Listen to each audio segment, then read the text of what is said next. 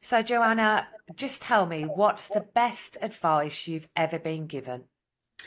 The best advice I've ever been given was on a party boat in Mexico. Okay. And it was by an Afro Caribbean gentleman from New York who was there celebrating his 80th birthday. wow.